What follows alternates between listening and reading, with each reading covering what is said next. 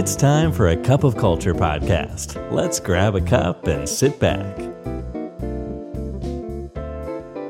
ได้เวลาจิบกาแฟคุยกันเรื่องวัฒนธรรมองค์กรกับ a c u p of Culture แล้วนะครับ สวัสดีครับคุณผู้ฟังครับ ขอต้อนรับคุณผู้ฟังเข้าสู่กาแฟแก้วที่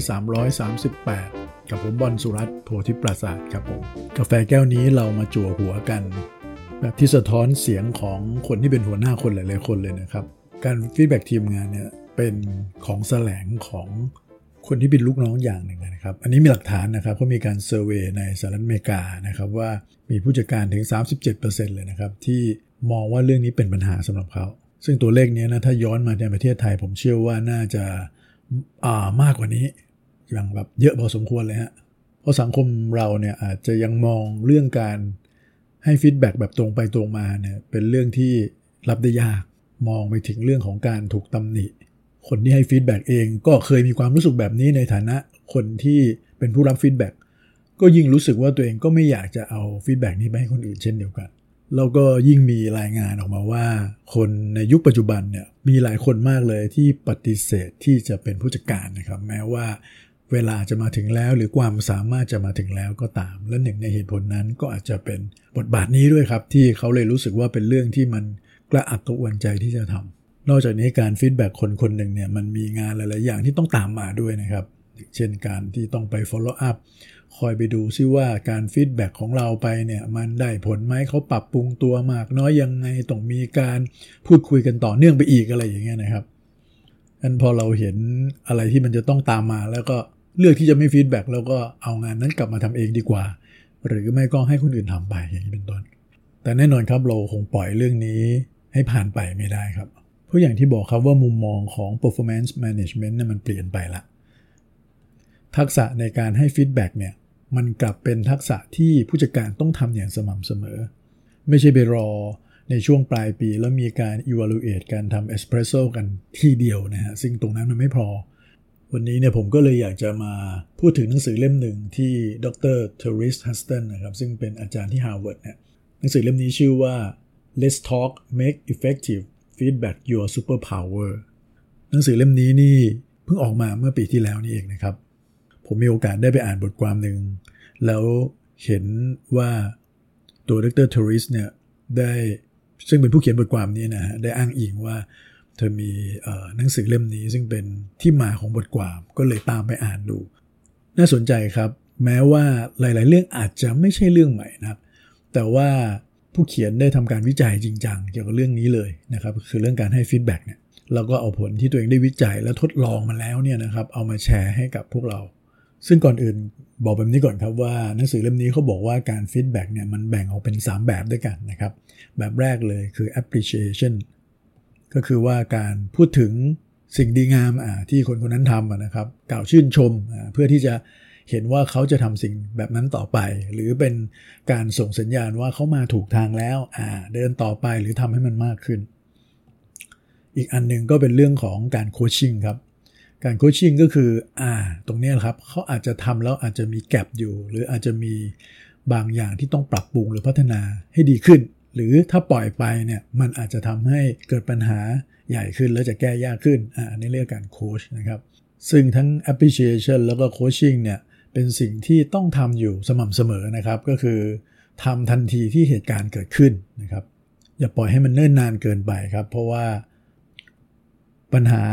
เดิมๆอาจจะเกิดขึ้นอีก หรือเจ้าตัวอาจจะไม่รู้ว่าเขาทำสิ่งที่ดีหรือถูกต้องแล้ว แล้วก็ไม่ได้ทำซ้ำในสิ่งที่ควรจะทำส่วนการฟีดแบ็ในรูปแบบที่3เนี่ยเขาเรียกว่าการ evaluation นะครับ ซึ่ง evaluation เนี่ยอันนี้เนี่ยนานๆทำทีได้ เหมือนกับการที่เราประเมินผลงานกันนะครับ ปีละครั้งปีละ 2 ครั้ง หรืออาจจะมากกว่านั้นก็ได้นะครับ แต่สิ่งที่ evaluation ต่างไปจาก 2 วิธีการแรกก็คือว่า อันนี้จะค่อนข้างจะเป็นการชี้ผิดถูกแหละนะครับ จะบอกว่าสิ่งที่คุณทำมาจนถึงจุดนี้เนี่ยมันแตกต่างหรือมันใกล้เคียง หรือดีกว่าสิ่งที่ถูกคาดหวังไว้อย่างไร หรือสิ่งที่ได้ตกลงกันไว้อย่างไรบ้างนะครับ แล้วก็หลังจากนี้เราจะทำอะไรต่อไป ซึ่งแน่นอนในแบบหลังก็ต้องมีหลาย ๆ เหตุการณ์นะครับ ที่จะเอามาประกอบประกอบกัน แล้วก็มันเป็นของการประเมินผลเลยครับว่า ผลงานที่ผ่านมาเป็นยังไงบ้าง ผ่านไม่ผ่านดีไม่ดีนะครับ เพื่อให้พีเรียดถัดจากนี้ไปเนี่ยเขาจะทำงานได้ถูกต้อง หรืออาจจะหมายถึงอาจจะต้องถูกลงโทษเลยก็ได้ หรือจะไม่ได้ทำงานต่อเลยก็จะเป็นไปได้นะครับ นี่ปัญหาเนี่ยนะครับมันเกิดขึ้น เพราะว่าหลาย ๆ ผู้จัดการเนี่ยไปสลับกัน แทนที่จะ evaluate ก็เอาตัว appreciation ไปใช้นะครับ หรือเอา coaching ไปใช้นะครับ หรือแทนที่จะโค้ชกลับไป evaluate เขา หรือจังหวะที่เราควรจะ appreciate เขาเนี่ย เรากลับไม่ได้ทำอะไรหรือไปโค้ชเขาซะอย่างนั้น มันก็เลยทำให้หลาย ๆ อย่างวุ่นวายนะครับ แล้วก็มันทำให้มันยากขึ้นนั่นเอง ในวันนี้เนี่ยเทคนิคในหนังสือเล่มนี้ที่จะมาเล่าให้ฟังเนี่ยนะครับ เป็น constructive feedback ที่เอาไปใช้ในบริบทของการโคชชิ่งนะครับมากกว่า บริบทอื่นๆ เพราะ appreciation เนี่ยอาจจะทำง่ายกว่านะครับ แต่จริงๆแล้วทำง่ายกว่า ก็หลายๆคนก็ยังไม่ได้ทำในซ้ำไปนะฮะแต่ชิ้นยากน่าจะเป็น 2 ชิ้นหลัง แต่ชิ้นที่ทำบ่อยๆ มากกว่า ก็คือชิ้นของการโคชชิ่งนั่นเองครับงั้นการฟีดแบ็กในบริบทนี้เนี่ยนะครับหนังสือเล่มนี้เขาบอกว่ามันมี 3 หลักการที่เราต้องคำนึงถึงครับผม หลักการแรกเลยก็คือ อยู่ข้างลูกน้องแล้วมองปัญหาด้วยกัน คำว่าอยู่ข้างนี้ไม่ได้แปลว่าเข้าข้างนะครับ อยู่ข้างแปลว่า โดยหลักการแล้วเนี่ยเราจะต้องมองการ feedback เนี่ยมันมี 3 ก้อนด้วยกัน ก้อนแรกก็คือตัวปัญหาเอง ก้อนที่ 2 ก็คือผู้ให้ feedback แล้วก้อนที่ 3 ก็คือผู้รับ feedback นั่นเอง บางครั้งเนี่ยเราเอาไอ้ก้อนปัญหาไปรวมกับผู้รับ feedback เข้า เพราะฉะนั้นเราก็มองว่า 2 ก้อนนี้คือก้อนเดียวกัน คุณแหละคือตัวปัญหา ปัญหาก็คือคุณ เห็นภาพไหมฮะ เพราะฉะนั้นเวลาเราจะให้ feedback เราก็จะไปใส่ที่ตัวคนไปเล่นที่ตัวบุคคลเป็นหลักนั้นพออยู่ในมุมแบบนี้เนี่ยคนก็จะรู้สึกว่าอยากจะปกป้องตัวเอง เพราะคุณเอาปัญหามารวมกับตัวฉันถูกไหมฮะพอเราเจอหน้าคนนี้เราก็ชักสีหน้าแล้วครับ เพราะว่าปัญหามันรวมอยู่กับตัวเขา จริง ๆ ฟังดูแล้วมันอ้าวก็ถูกไม่ใช่เหรอก็เขาเป็นคนทำให้เกิดปัญหา แต่จากงานวิจัยของดรเทอริสเขามองว่าวิธีแบบนี้เนี่ยผู้จัดการจะไม่ได้สิ่งที่ตัวเองต้องการอยู่ดีนะครับ เพราะ คนที่ได้รับ feedback เนี่ยจะมีแนวโน้มที่จะ defend มัน หรือจะแก้ตัวนะครับ เพราะว่ามันอาจจะเป็นไม่ได้ว่ามุมมองที่เขามองปัญหาอาจจะต่างจากท่านเลย เวลาเอาตัวเขาไปรวมอยู่ด้วย หรือในขณะเดียวกันที่เราเอาปัญหาไปรวมอยู่กับตัวผู้รับฟีดแบ็กเนี่ยเราอาจจะทำตรงกันข้ามกันก็ได้นะครับ เราอาจจะเกิดความเกรงใจ เกิดความแบบไม่กล้าหรือสงสารอะไรอย่างนี้เป็นต้น ก็เลยใช้คำที่มันเบาเคยได้ยินไหมครับ เราบอกอคุณอาจจะต้องอย่างนั้น ถ้าคุณมีเวลาคุณควรจะทำแบบนี้ เพราะฉะนั้นมันทำให้คนที่ได้รับสารเนี่ยอาจจะประเมินปัญหาเบาเกินไปก็ได้นะครับและอาจจะฟังแล้วรู้สึกว่ามันไม่ได้มีปัญหาอะไรนะหรือบางครั้งตัวผู้ให้ feedback ไปเอาปัญหามารวมไว้ที่ตัวเองก็มีเหมือนกันนะครับก็คือมองว่าปัญหาเนี่ยอาจจะมาจากเราเองนั่นแหละ แล้วก็เลยไม่ได้ feedback ไม่ได้อะไร เราก็ไปก้มหน้าก้มตาแก้ปัญหาด้วยตัวเอง อันนี้ก็ไม่ใช่วิธีการที่ดีครับ เพราะว่าทีมงานก็จะไม่ได้รับการพัฒนาแล้วคุณเองก็อาจจะต้องทำงานหนักต่อไป สิ่งที่เขาแนะนำก็คือว่า เราควรจะต้องอยู่ข้างเดียวกับ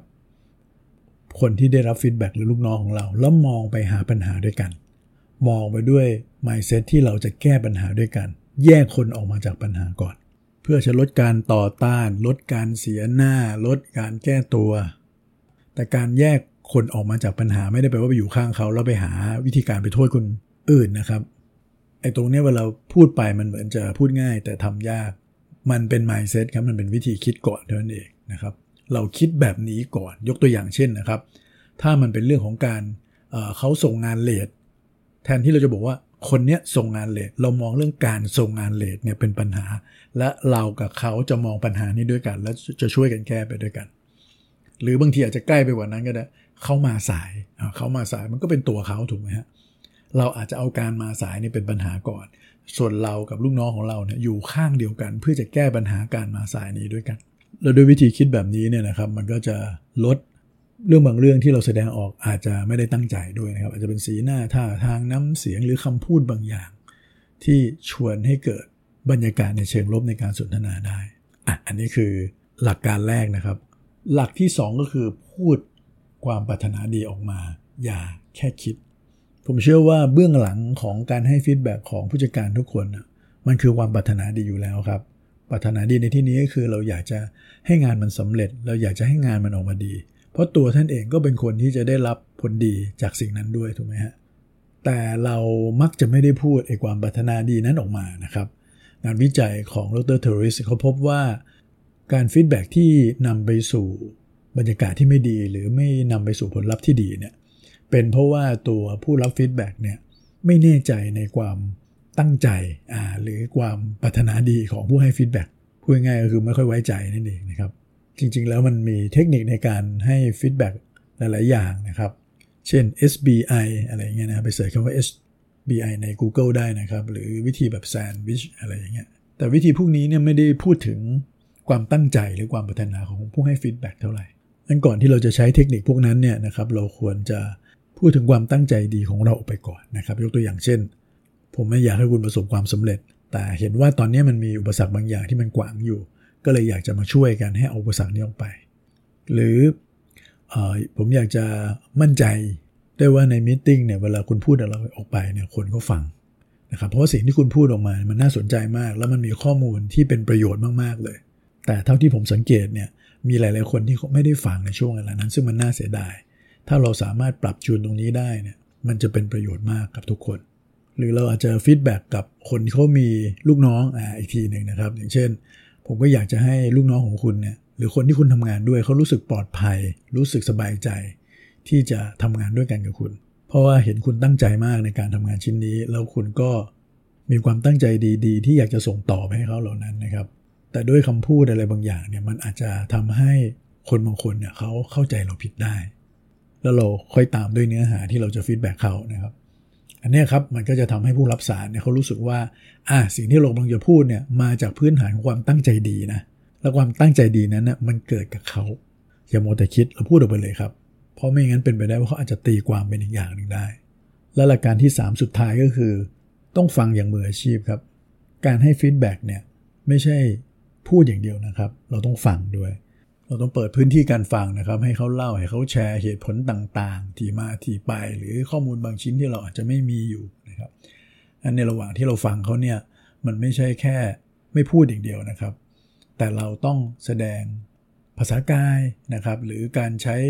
คำพูดประกอบบางอย่าง เพื่อแสดงให้ผู้รับฟีดแบ็เขารู้ว่าเรากำลังฟังเขาอยู่ เช่นการสบตาเขาต่อเนื่องนะครับ การพยักหน้าเป็นระยะระยะ การที่เราจะ